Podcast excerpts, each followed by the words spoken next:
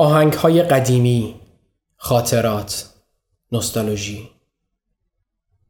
اما نوستالژی چیه؟ برانگیخته شدن احساسات بعد از یادآوری چیزی از دوران گذشته که حول یک محور و موضوع مشترک میچرخند. هویت شما اگر از لحاظ فیزیکی بررسی کنیم ما چی هستیم؟ مجموعی از الکترون ها که روزانه تعداد زیادی از اونها را از دست میدیم و یا با خوردن و نوشیدن به اتم های جدید جایگزینشون می‌کنیم.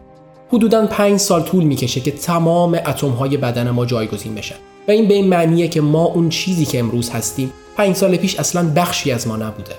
به لحاظ فیزیکی ما انسان ها فقط ابر متراکمی از اتم ها هستیم که در طول زندگی فقط یک اسم رو ثابت نگه میداره. اما به جز اسم دیگه چه چیزی در ما ثابته؟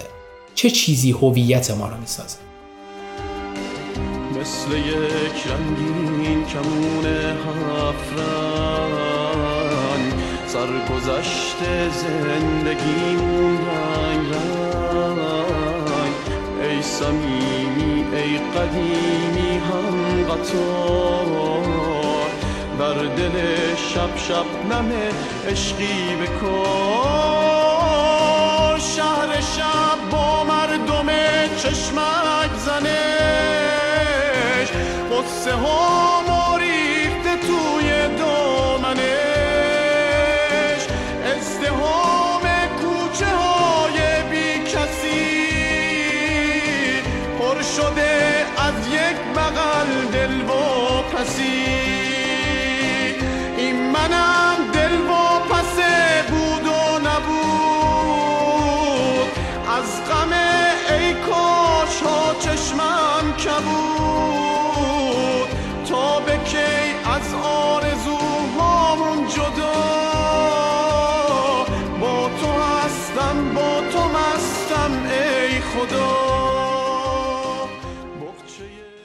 نوستالژی به یاد آوردن گذشته همراه با احساسات خوبه. کارهایی که قبلا عادت به انجام اونها داشتیم یا کسی که قبلا بودیم. اینا شاید می‌تونه یک راه ساده برای مغز ما باشه تا به این پرسش پاسخ بده که ما کی هستیم یا حداقل استراب ناشی از اون رو آروم کنه برای ما. چون در مقیاس بزرگتر ما همیشه در حال تغییر هستیم. در طول زمان دوستان متفاوت، رفتارهای متفاوت، حالات روحی متفاوت و یا حتی سلیقه های متفاوتی داریم. تا قبل از سال 1688 حتی اگه دچار این حس می شدیم خیلی امکان صحبت در موردش رو نداشتیم چون تازه تو این سال بود که جوهانس هوفر برای اولین بار این کلمه را از ترکیب دو واژه یونانی نوستوس به معنی برگشتن به خونه و الگوس به معنی درد اختراع کرد. تا قبل از اون نوستالژی به عنوان یک وضعیت جدی پزشکی شناخته می‌شد. یه جور بیماری، احساسی که اونقدر روی سربازهای دور از خونه تأثیر میذاشت که اونها را از پا در می آورد و باعث می‌شد نتونن حتی وظایفشون رو به درستی انجام بدن. تنها درمان هم به اعتقاد هوفر این بود که اونها رو به خونه برگردونن. به خونه اون سرباز، به خونه شما. چون نوستالژی فقط در مورد شماست، خاطرات شما، گذشته شما، کسی که قبلا بودید و در نتیجه اون کسی که امروز هستید.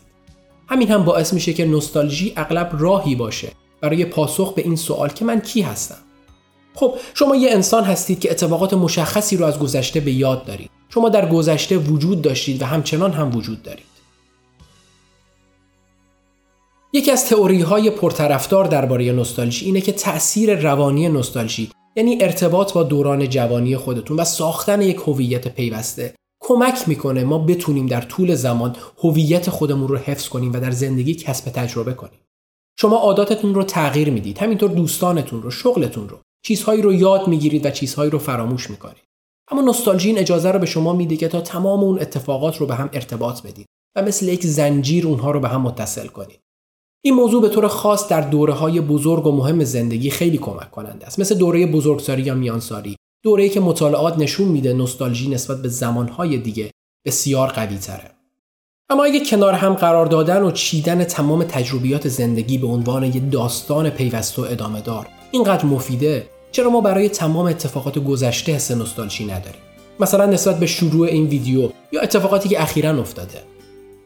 منحنی بازیابی طول عمر یا lifespan retrieval curve می‌تونه سرنخهایی رو درباره این سوال بهمون بده.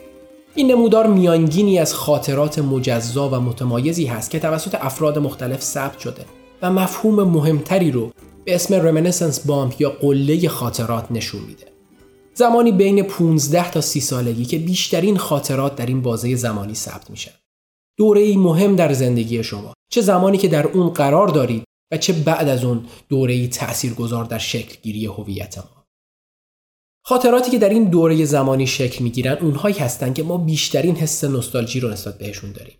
و به این دلیل که می‌خوایم هویتمون در طول زمان مثبت باشه تمایل داریم بیشتر نسبت به خاطرات خوبمون این حس نوستالژی رو داشته باشیم و نه خاطرات بد همینطور به صورت انفرادی یا گروهی ما دوست داریم که حس نوستالژی و یادآوری خاطرات جوری باشه که گذشته رو بهتر از اونی که واقعا بوده ببینیم آبراهام لینکلن 20 سال بعد از ترک زادگاه خودش به این شهر برگشت و بعد از قدم زدن و نگاه کردن و یادآوری نوستالژیک خاطراتش این شعر رو نوشت.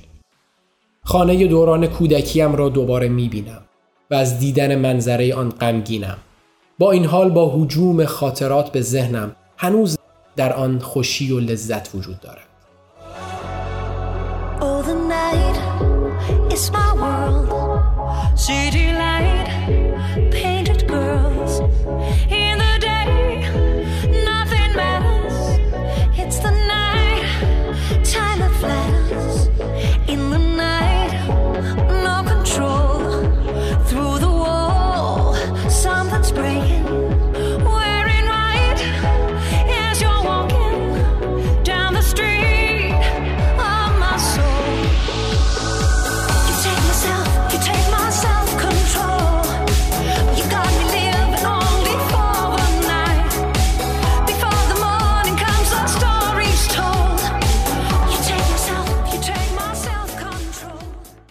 موسیقی برای کمک به شما برای ساختن یک هویت حتما نباید خاطرات قدیمی رو به یادتون بیاره یا حس نوستالژی رو در شما بیدار کنه.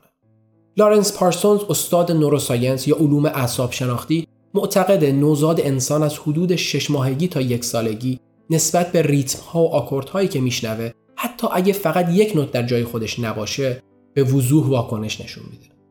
اما بعد از یک سالگی بچه ها فقط نسبت به ریتم ها و آکورد هایی که مربوط به فرهنگ خودشون و دنیای پیرامونشون هست این واکنش رو دارد و این موضوع زمانی بیشتر معنی پیدا می‌کنه که این رو هم در نظر بگیریم. برای مغز ما تنها اینکه یک هویت فردی مستمر درست کنه کافی نیست و باید یک هویت گروهی هم در کنار جامعه و خانواده ایجاد کنه.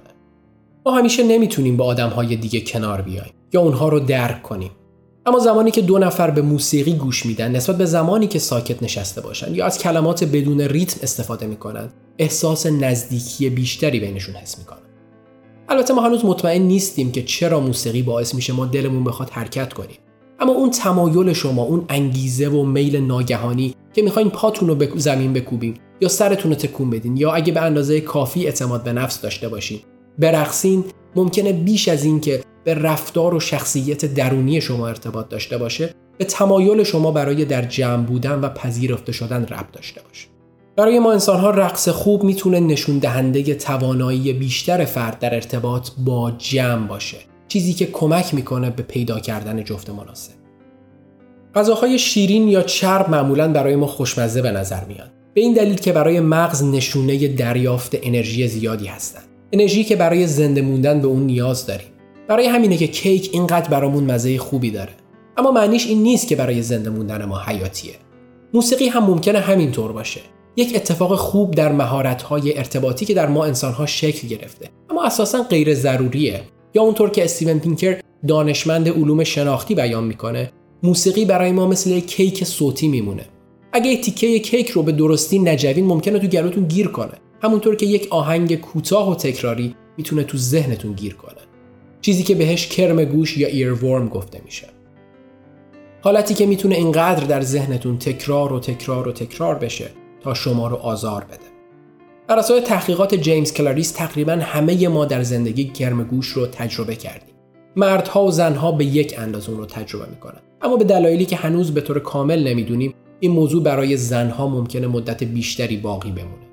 ریتم های تکراری باعث میشه یک آهنگ راحتتر در ذهنمون شکل بگیره. در مقابل ریتم های غیر معمول یا آهنگ های نیمه تموم ما رو اذیت می‌کنه.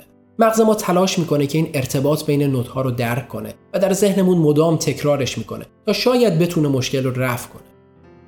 که البته این اتفاق نمیافته و ما دچار خارش فکری یا کاگنیتیو ایچ میشیم.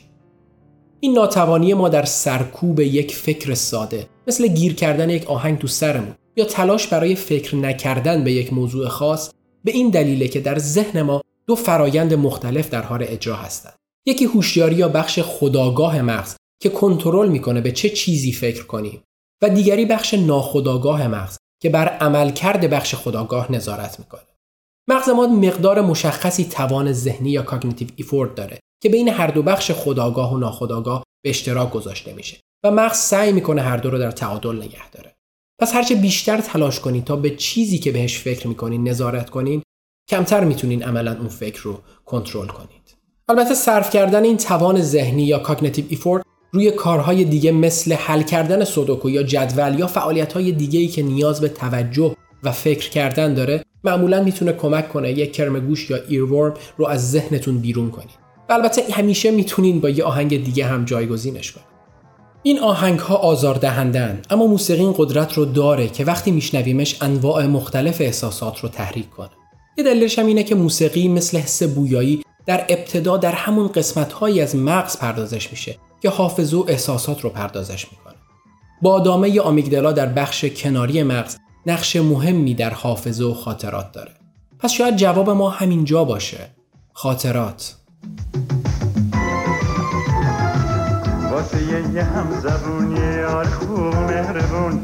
دنیا رو پرسه زدم هر شب و روز با جون همه دنیا رو دیدم تا به اینجا رسیدم.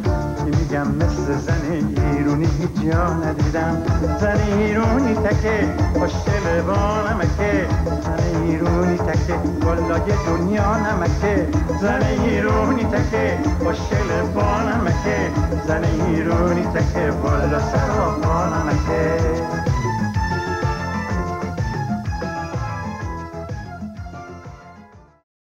ممکنه که شما در طول زندگی دوستان، شغل، خونه یا حتی اتمهای یکسانی نداشته باشید. اما خاطرات یکسانی در طول زندگی دارید. خب این یعنی که ما فقط همین خاطرات هستیم. خب تا حدی بله چون زندگی ما رو چیزی جز این خاطرات و تجربیاتی که ازشون یاد گرفتیم تشکیل نمیده. و نه چون مثلا از دست دادن حافظه لزوما شما رو به یک آدم متفاوت و جدید تبدیل نمی‌کنه. همونطور که روزانه میلیاردها بخش و جز از وجود ما عوض میشه. اما چیزی که ثابت میمونه اثر و خاطراتی هست که ما از خودمون به جا می‌ذاریم. اثری که ممکنه تا قرنها باقی بمونه و یا شاید بعد از مردن ما از بین بره. اما شاید تا زمانی که هنوز هستیم بتونیم روی یک انسان دیگه تأثیر داشته باشیم. جوری زندگی کنیم و اثری بگذاریم که بتونه نستالژی نسلهای آینده ما باشه. که همه در کنار هم بهتر و کاملتر زندگی کنیم و همه با هم تکامل پیدا کنیم.